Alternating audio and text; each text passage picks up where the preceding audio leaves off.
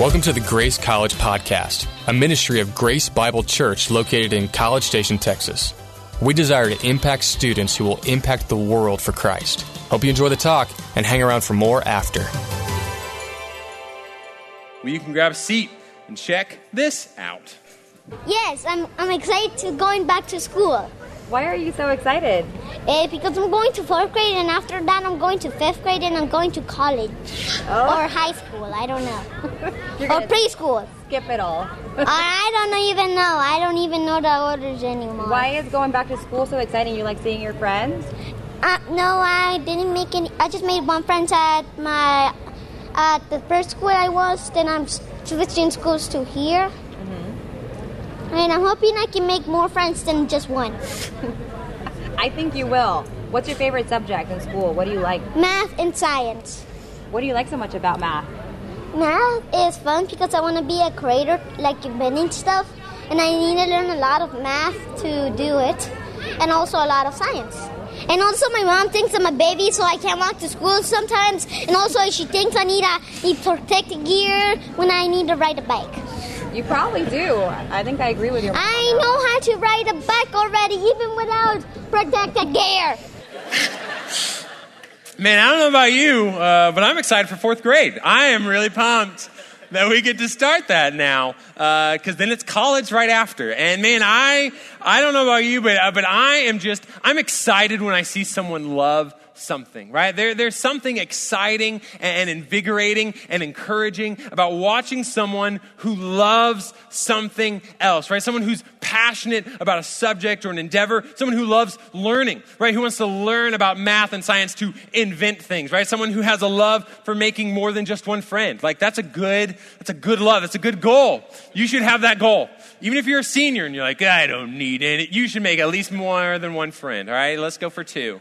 Uh, we are encouraged. It's exciting to watch someone love, but the reality is that, I mean, our love, it has a limit, right? Sometimes that limit is when we are forced to wear protective gear when riding our bicycle, when we are no longer babies. Like, that's hard, right? Our love ends when it encounters that subject, when it encounters that call. And the reality is that, I mean, we as people, the truth is we are a people who love, right? We just, we love. That's who we are. It's what we do. Yesterday, we together as a community, we loved Aggie football. Whoop is indeed the correct response as we conquered University of California, LA. Like as we moved forward, we loved Aggie football. We, maybe a lot of us, we began to doubt um, our love. But then we didn't doubt for a second, right? And we came back and we're stronger and we're lo- our love is more firm and committed because we've seen that, man. We've walked through that experience of loving. And this past summer, man, some of us, we loved silly things like Pokemon Go. And you know what? A whoop is maybe the right response, but the reality is that many of us, eh, we stopped, right? Like that was a love that reached its limit. That we kind of, some of us, that limit was immediate. For some of us, it just took a summer. But generally speaking, man, what we find is that we love things and yet our love has a limit. Many of us have loved a friend or we've loved a boyfriend or a girlfriend, a significant other. We've had a love for a person until we didn't, until it stopped, until it reached its limit due to a circumstance or an experience or a conversation. Man, we, we've loved our life decisions until we didn't.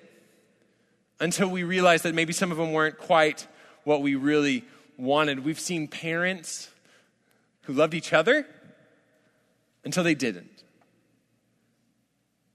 We've seen people, we've been people who have loved careers and, and pursuits and, and occupations and lifestyles and, and other people and organizations until we didn't. The reality is that we've all seen love that changes direction. We've seen love that lacks duration. We are a people of love, but our love has a limit.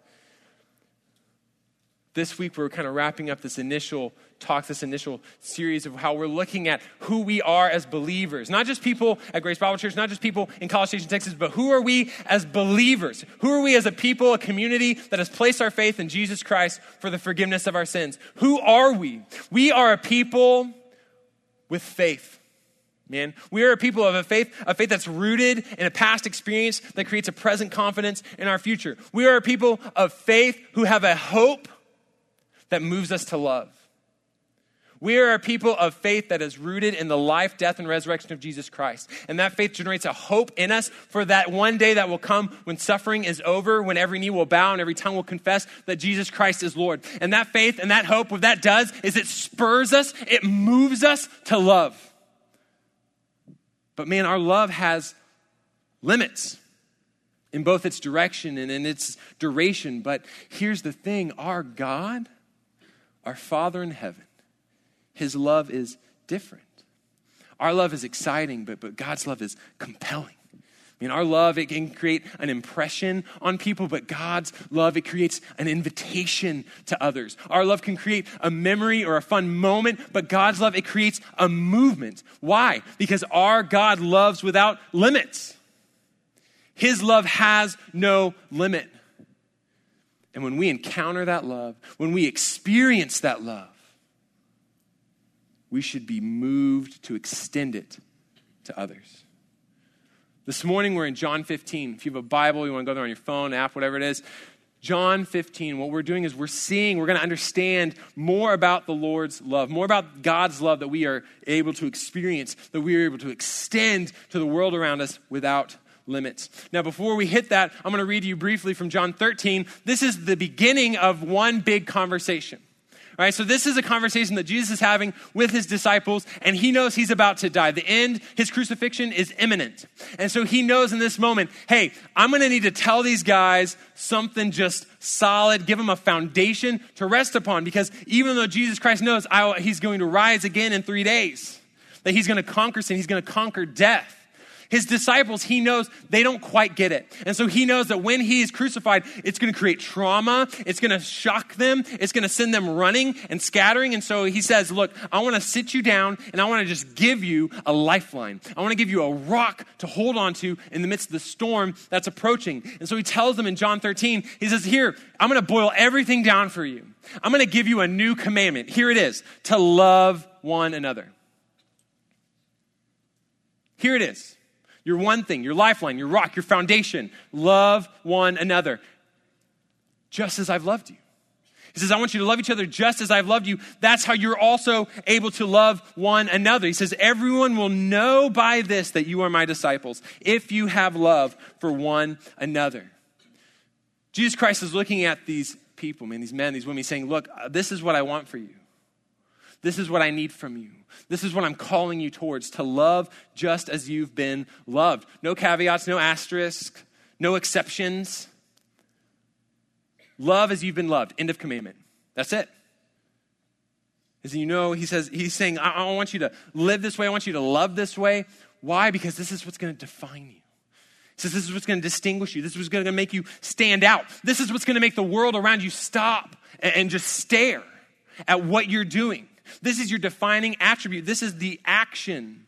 This is the characteristic. This is the lifestyle that you are called to embrace and embody. This is what's going to set you apart. This is your Aggie ring. Right? This is that ring, that thing that some of us are still pursuing. Some of us have already achieved. Whoop, right? We're there. I love this picture because a lot of them are have achieved, and yet there's the one right in the middle who does not yet have that ring, who's still seeking after it. It's a girl Good luck, girl. Maybe she has it by now. I don't know. Maybe she's arrived in the truest existence. She's left her lesser past behind. I don't know.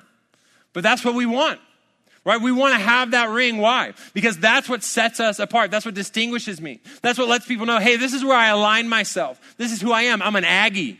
I'm an Aggie, dag nabbit. And that has a lot of implications. I'm going to talk differently. I'm going to move differently. I'm going to live differently. I'm going to whoop at random times. I'm going to make you uncomfortable probably a lot, right? That's, that's what I'm going to do.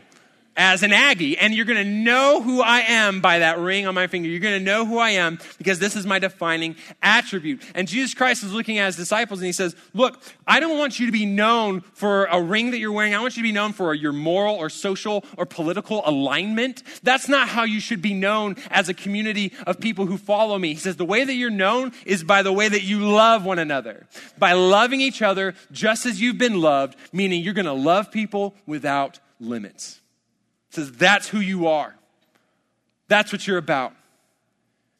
And that's different because our world limits love. Man, our, our culture, what we do is we, we are people love, but our love has limit. A lot of times we're limited by our passion. In other words, how I feel. Many times we're tempted that I, I just want to love depending on how I feel. But Christ is saying, no, you're not living depending on how you feel. You're loving despite how you feel. It is not dependent upon your passion in that moment, your interest or liking of that person in that moment. Your love is commanded. Your love is not dependent upon problems. Our world, man, it will limit love based on the experiences of what happens to me, about the circumstances I find myself in. But Jesus Christ says, we don't love because it's convenient. He says, we're going to love because it's commanded, because it's a commitment that I'm calling you to. He says, that's the love that defines you. That's the love that sets you apart. That's the love that honestly, hear me when I tell you, is going to help you in every relationship you have for the rest of your life. If you recognize that the love that I give out, the love that I outpour, the love that I extend,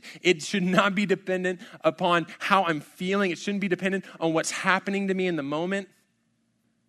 Because I'll tell you, that's the friendship that lasts is the one where it's love that's, that's despite how you feel, that's, that's regardless of circumstance. That's the marriage that's healthy.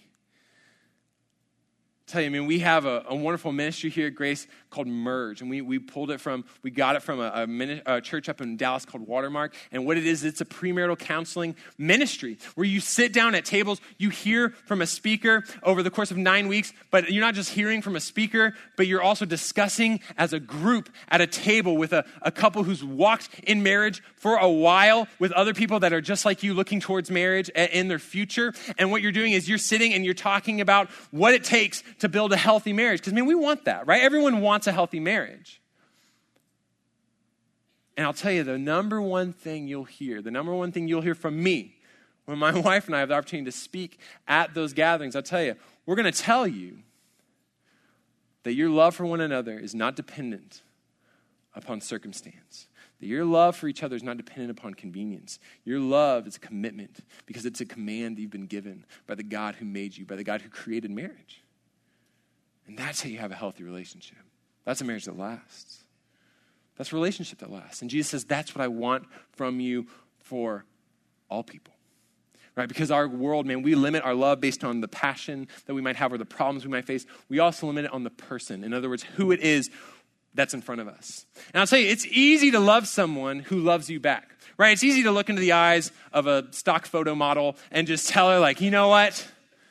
I love you, and she loves you back, and that's great, right? This guy that you know, this girl you know, the person you're dating, or that you used to, whatever. It's easy to love someone who loves you in return. It's a little bit harder to love someone who uh, occasionally, maybe accidentally hurts you, right? When your stock photo model girlfriend, when she breaks your mug, your favorite mug, it's harder to love, right? And maybe she's sad, maybe she's crying, uh, tears of, of mug pain, but it's a little bit harder, right? It's not impossible, but it's a little bit harder. I'll tell you though, it is hardest. It is, I would say, almost impossible. It defies logic and reason for you to love someone who not just accidentally hurts you, but someone who actively hates you. It is really hard. It is super hard to love someone who kicks down your door and says, I will vow to destroy you today. Like that's, that's a hard person to love your enemy, your mortal enemy. That is a hard person to love. By the way, I'm giving out Photoshop lessons uh, soon, so you can sign up if you want to learn how to change reality like me. It is really difficult to love someone who hates you, and yet that's exactly what Jesus Christ did. And yet that's exactly who our God is. Our God who loved us while we were still sinners. While we were still sinners. Christ died for us. while we were still children of wrath, while we were still running in the opposite direction of the God who loved us and is calling to us and wanted a relation with, relationship with us and loves us, that is the God that we were fleeing from. All of us. Running in the opposite direction, headed towards destruction, spitting in God's face, renouncing everything he stands for, everything he is. And yet, in that moment, while we were still sinners, Christ died for us. God loved us so much that he would sacrifice everything to have relationship with us, to have relationship with his enemies. Jesus Christ says, That's how you love. You love without limits. It's not bound by your passion. It's not bound by the problems you might face. It's not bound by the person in front of you. That's the love that stands out. That's the love that we are, should be defined by. And yet, the reality is that we limit our love. So, my question for you right now is just simple How, where, why do you limit your love? How do you do it? Is it based on distance or, or time or status or background or belief or behavior? I don't know. But you've got some limitations you can think of right now, there is a, there's a line that you generally don't cross.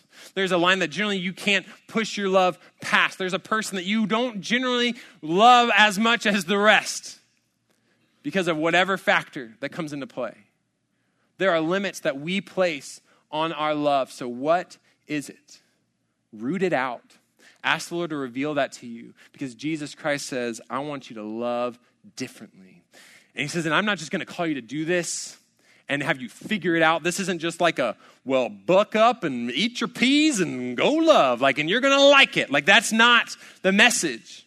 Jesus Christ continues. As I said, this is one long conversation. So by John 15, who he's still in the middle of the exact same conversation, and he reiterates to his disciples, he says, Look, just to remind you, my commandment is this that you love one another just as I've loved you. Okay? So reminder, you're supposed to love as you've been loved. He says, And no one has greater love than this, that one lays down his life for his friends. And you are my friends if you do what I command you. He's not saying that our friendship, that our relationship is dependent on obedience, but he's saying that our friendship is displayed by your obedience. You don't have to do what I've commanded so that I love you, but if you do what I command you, people will see the love that we have for each other.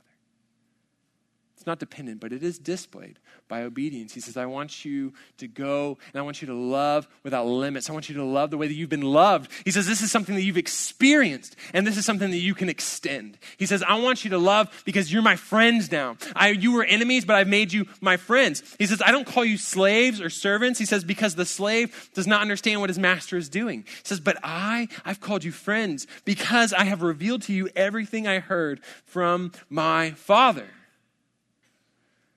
He says, You don't just have to go out and figure out how to love people. He says, I've already shown you, I've already displayed it to you, I've already gathered you in, and I've shown you what it looks like to love. And I'll tell you what it is it's sacrifice, it's laying down your life, it's putting someone else's needs and desires above your own. He says, and if you just rest in that, if you look back to the love that you've experienced, man, that's your source of strength. That's your source of motivation. You've experienced true redeeming love. If you've placed your faith in Jesus Christ, you have experienced true love. You're trusting in a God without limits a God who has no limitation, and yet a God who willingly took on the limitations of humanity, of poverty, of obscurity, and even of death. Why? So that he might show us a love without limits. So that he might gather us in so we can experience that love, but then send us out that we might extend that love.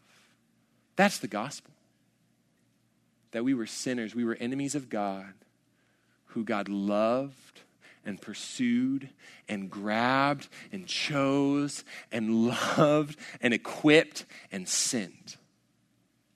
That's who we are. People of faith with a hope that moves us to love. That's what we're called to. Jesus Christ says, You are my friends now because I've invited you into my circle. He says, You're not just a servant because they don't know what's going on, right? They're not, they don't have the information and access of the master. He says, But you're my friends. Why? Because I've invited you into my circle of trust. I've given you information, I've given you access. This is why people who were far from God at that time, people who were turned off by the Pharisees and Sadducees, who were turned off by the Mosaic law, people who felt like they had no chance at knowing God, those people who were far from God, they wanted to be near to Jesus. They wanted to be close to Jesus Christ. They wanted to draw in. Why? Because he wasn't just giving out instructions for a religion, he was giving invitation to a relationship. That's who he was. That's who he is. And that's who he calls us to be. He says, I want you to go out. I want you to, or I want you to come to me. I want you to gather with me. I want you to experience this love, this sacrificial love. I'm going to gather you in and I'm going to give you everything I got. And I'm doing this all with the purpose that you might go and invite others. Jesus was raising men and women, Jesus was raising leaders who would always be inviting to that same love. They would experience it and then extend it. People who would continue the invitation process. Right? A few days ago, there was a Uber driver who made a post, talked about how he was driving to Chicago. He was picking some dudes up, and they was taking them to Wrigley Field, and they were going to the baseball game. And so he kind of mentioned offhand to him, he's like, "Man, that's great. You guys are going to the game. Uh, man, I wish I could go with you." And these dudes that were just riding in his car were like, "Hey, well, we have an extra ticket. You should just come with us." And so they did. They all went together to a Cubs baseball game. Just four dudes living it up, man. Like, this is amazing. maybe he had like a high star rating and so they trusted him. I don't know. But there was a moment where he was being drawn. He was feeling a tug towards where they're going and what they were doing. And those men, they stepped up in that moment and they said, Yeah, come with us. We want to invite you in to be a part of where we're going, of what we're doing. We want you to be a part of this community that we've already formed. Jesus Christ says, That's who you need to be. That's who I've raised you to be. I want to raise leaders who can reach the world. I want to raise up people who are going to continue to invite. So, my question for you is who are you inviting into your community? And I'll tell you what's tragic about college is as we progress through it, many times our community shrinks and becomes more focused. It goes deeper, which is awesome, but a lot of times we go deep at the expense of going wide. And we forget that there are people all around us who want to be a part of what we're doing, of where we're going, who want to have relationship with God. And we just don't see them, or we see them and we're like, uh, I don't want to mess with that. So, my challenge for you, my question is who are you inviting into community, into relationship with you? Who are you inviting into your circle of trust? Who are you inviting into God's love? Because God's love, Mean, it creates an invitation that continues. Jesus Christ says, I, I want you to be these people who gather in, I want you to be people who go out.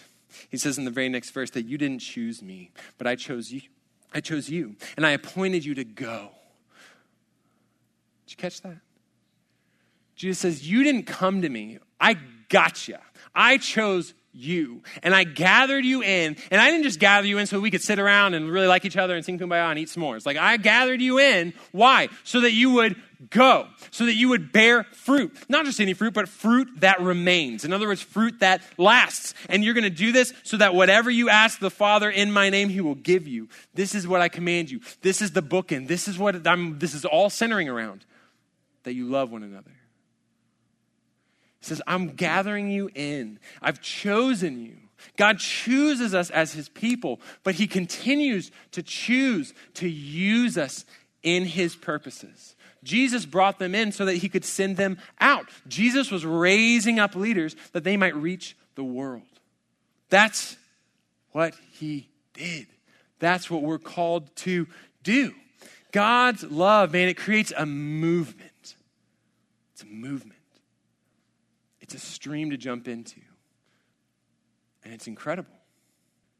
And it's so counterintuitive because the reality is that, man, we as humans, generally, we turn in, right? This is, there's a kind of an old theological term called the incurvature of the soul. And basically what this is is theologians were saying, well, initially when God created Adam and Eve, they looked to God, right? They looked out at creation. They knew I'm called to I'm called to cultivate, I'm called to grow, I'm called to work, I'm called to worship. But eventually that relationship was severed, right? They sinned. And because of that, the relationship with God was torn. It was literally ripped apart. And so in that moment, Adam and Eve, what they did, rather than looking up and looking out, they began to look in. And so theologians say that we have a natural incurvature of the soul, meaning that our default is that we're going to become self absorbed, that we're going to look inward, not outward. And I'll tell you, I see this every single day because I have a daughter who's 20 months old. Her name is Charlotte. She's wonderful, but she is a self absorbed person. No filter on that self absorption. We do a good job of covering it up most of the time. Charlotte, nope, doesn't care about it. She's just going to put it out there. We're going to go places, neutral places like Cracker Barrel, and we're going to have chairs, and her friend is going to sit in another chair. And as soon as she sees him sit in that chair, she's going to be like, No, mine, mine. Even though she's sitting in another chair, literally right before that, she was looking at him. She looks sweet in this moment. But she's happy because she enacted her will against her friend. She said, That's my chair, mine. In fact, last night we were at some friend's house. We, they were gracious. They're, they have a one year old son. He had all his toys and books out in the living room. We were playing with it. He was sharing so sweetly and handing things to Charlotte. She'd grab and be like, Oh, thank you. We taught her to say thank you. She'd go, Thank you. And so she was really sweet. And as soon, as soon as he would like walk, to, he wouldn't even have to like grab for the object. As soon as she, he just sort of started moving towards her as she's holding his toy immediately. Mine! Mine! Ah! Like mine! She's attacked, she's pushing him away. Why? Because she has turned inward. She's a self absorbed person. And that's who we are. Man, we are self absorbed people. We become self righteous. Sometimes we have commands of God that we can follow really, really well. And we kind of hold that over the heads of other people. We say that I live in this way or I have this moral alignment. And you know what? Because of that, I am self righteous. Sometimes we become self indulgent. We say, you know what? I- am going to just sort of live this way because I'm out to get mine. I'm out to do the thing that I want to do. I want to get these things out of my system. It's college. This is the time and place for these types of pursuits. I'm going to kind of self indulge in that way. Some of us are self afflicted, meaning that we look at ourselves and we hate what we see. And so we beat ourselves up and we cut ourselves down. And I'll tell you, every single one of these is tragic because every single one of these is focused entirely on self and God says, that's, that's not what I've created you for. That's not what I've called you to. God has loved us. God has moved towards us. God has gathered us so that we might go. God wants to move us outward. God wants to create a movement with a direction that is external. And He raises each and every one of us that we might reach the world.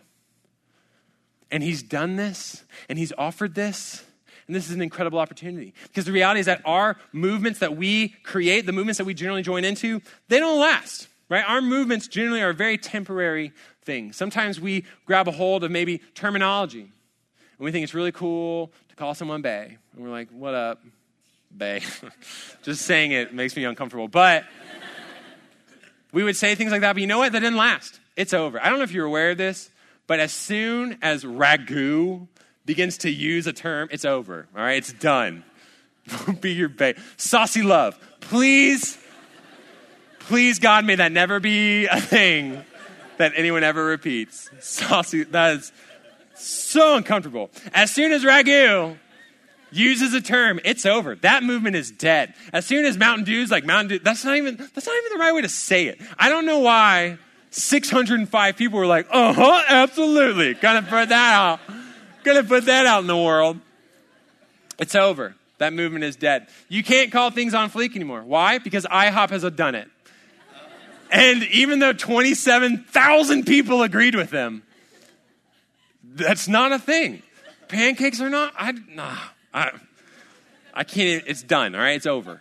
That movement is over. I know that maybe some of us are really excited about the dab, and you know, that's great. I saw it at Impact. I know, I thought it was already over. Well, it is over, but I'll explain in a second. But I saw it. I saw it at Impact. We were at Impact. I got to see all these freshmen, all these people fired up about the dab. I was like, okay, I guess this is maybe something. But listen, it's over. It's over. And I have proof. With Newton first saying, everyone dab on three. wow. Oh, that's bad. Warner, you got skill. That was it it's over. You just watch the death of the dab because because that's the best one you're ever going to see. You can't top that. You, you kidding me? That's good. That's solid. It's over. It's over. That's just mark mark your calendar. It's over. Our movements, man, they don't last. The reality is that, man, that GPA that you're going to work towards, that GPA that you're building, those organizations, that resume that you're building, man, I'm telling you, it's not going to last. It's going to end. You're going to walk off of campus. You, you know, you're walking onto campus day in, day out right now. There's going to be a time, there's going to be a day that comes, may that day be soon, where you walk off and you never walk back. Where you're done and you graduate. And I'll tell you, in that moment, your GPA is over. That movement is dead. It's done. That organization you're part of, man, it's, it's going to end. That internship that you line up, man, it's, it's going to come to a close. And now those are worthy pursuits. There are ways to go about those things and pursue those things to glorify the Lord, and that's awesome. But I'll tell you, if it's grounded in this world, if you're hoping to leave some sort of legacy in those things, it's not going to last. It's temporary. Which is why it's so incredible that our God looks at us as broken, sinful human beings, sinners in need of a Savior. He looks at us and he says, I'm going to give you an opportunity to create a legacy that's eternal. I'm going to give you an opportunity to be a part of something that's so big, that's so far reaching, that the very souls, the people around you, will be forever altered, that the trajectories of the people around you will forever change. And this is a legacy, man. This is a movement that will continue to invite, that will continue to include, that will continue to move far beyond your years, far beyond your involvement. God says, I want to use you in that pursuit. To love in such a way that has no limits, that creates a legacy that's eternal. Where you're walking off of a campus and maybe you don't have a GPA that's laser cut onto the side of Kyle Field, but there are lives, there are eternal destinies that are altered because you were willing to step forward in faith to answer the Lord's call to love without limits. Man, I was so excited last week as we were kicking off officially. We had, just to kind of pull back the curtain, we had just over a thousand students that came to just Anderson College alone. Right? Just over a thousand students. That's amazing. That excites me. That fires me up. But I'll tell you, there are 75,000 students in our immediate area. As exciting as seeing a thousand is, I realize that for every one person that showed up in these doors, there are 74 that I did not see. Who can reach 75,000 students? I cannot. Grace Bible Church cannot. We cannot fit 74,000 more people in this room. You're already feeling warm, and there's not there's not 74,000 of us. Like you have, we would all perish immediately if we tried. Some of you are just fanning yourselves more because you're like, oh my God, can't even think about it. We can't reach that many people. I can't gather that many people. But you know what I can do? Is I can gather some and then we can go we can gather together and we can experience the love of God and then we can extend it to other people. What we can do is we can multiply students who want to go and multiply disciples. We can influence students who want to go and impact their campus. We can equip students who want to go and, and encounter and change and engage their community. We can follow the example of Jesus Christ and we can raise up leaders to reach the world. That's what we can do. That's what we're all about. That's what I want to do. I want to be raising up leaders to reach our world because that's exactly what Jesus Christ did. And everything we do in Grace College, everything we do in this ministry, every single word that we share, every, everything that we say and prepare and explain, every single time that we meet or invite or, or, or gather or encourage or challenge, and every prayer that we give, and every worship song we sing, and every chair we set up, man, everything we do is meant to raise leaders to reach this world, is meant to experience the love of God so that we might extend it to others, and so that we might gather and then go. It's to raise leaders to reach the world. This is our vision. This is our calling. This is where we're headed. This is the point on our horizon that we're chasing. This is the light that we chase in the midst of all kinds of darkness. We say we want to raise up leaders to reach the world. This is going to move our hearts, and this is going to move our minds, and this is going to move our mouths, this is going to move our feet and our hands. This is what moves us to gather. To always be inviting people to a Sunday. We want to always be inviting people to come and encounter the Lord on a Sunday morning where they might hear the gospel, where they might see his scripture read with authority, with power, where they might encounter the God who loves them and is calling them to relationship. We're always inviting them to gather with us in that moment. We want to be in, always inviting people to gather with us in community whether it's meeting around the, the town, whether it's meeting up on campus, whether it's meeting with a focus on a particular degree or major, no matter what it might be. We're calling people to gather with us in community to experience the Lord's love. It's moving us to gather, it's moving us to give, it's moving us to serve, it's moving us to be a part of the body of Christ where we're helping out. Maybe here, maybe within this ministry. You can be a part of our connecting. You can be a part of inviting people in, of gathering people, of helping people, setting the stage that other people might worship God. You can be a part of our crew team, which does the exact same thing, which is moving chairs and doing work and putting in sweat and putting in blood and tears so that we might encounter the Lord. You can be a part of groups where they are going out into our community and they're serving outside of our church walls. You can be a part of a group where we are encountering, where we are moving and serving in other ministries other than college, where we're going to children in the future generations. We're going to them and we're loving them and we're caring for them, we're providing for them. I need you to help me teach my daughter that she is not the center of the universe. I need your help. I try, but I, I fail at times because I love her. And I need you, as an objective third party, to walk in and say, No, you're not. You're not the center, end all, be all of everything. I need your help in that.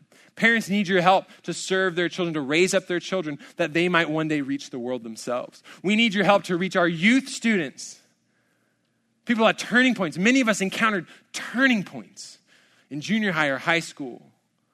And we have an opportunity to step into that moment, to offer guidance and counsel, to extend the love of God that they might experience, that they might one day extend it themselves.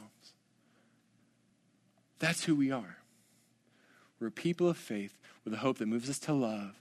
And that love is one that we experience. That love is one we extend. That is a love without limits. And that's what's required to reach 75,000 students.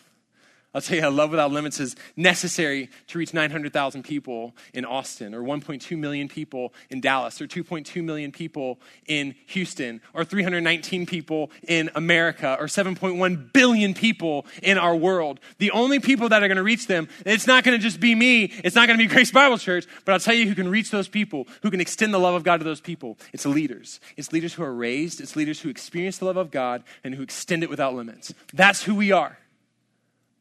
That's what we do. So let's ask the Lord now to show us, man, what's our next step? God, we thank you that you have given us an opportunity, Lord, to come here, Lord, to gather so that we might go. God, that you've given us instruction not just of how to live our lives and be self absorbed Christians, but that God, you've given us instruction and guidance in how to step out, Lord, how to move in a direction that is external, that's not just fully focused on ourselves. Lord, we thank you that you've given us an opportunity to be a part of your movement, God, one that has an eternal consequence. So if you would ask the Lord right now, take this moment and ask Him, God, where is it that I can gather? Lord, where is it that I should be inviting others to gather with me? Is it a, a, community that I'm already a part of? Is it a, a, a home that I can just offer up uh, that people might come together? Is it uh, an official, is it a small group with a church or, or a parachurch or a, student organization? Lord, where is it that I might gather with your people to experience your love so that I'm better equipped to go and extend it to others? Ask the Lord, God, where is it that I'm gathering? Where is it that I'm calling people to gather with me? And then ask Him, God, and where are you sending me? Lord, where would you have me go? Where would you have me serve? God, where is it that you want me to extend your love? Is it with kids in this church body, in a different church body? Is it with youth students? in our community, in our church, wherever it might be. God, is it within a, a, college ministry, at Grace, outside of Grace? Lord, just show me. Lord, where is it? That you're calling me to go? Where is it that you're calling me to serve? Where is it that you're calling me to extend the love that I've experienced? Free from limits. Because, God, that's how I've been loved. Ask God to raise those things to your mind right now.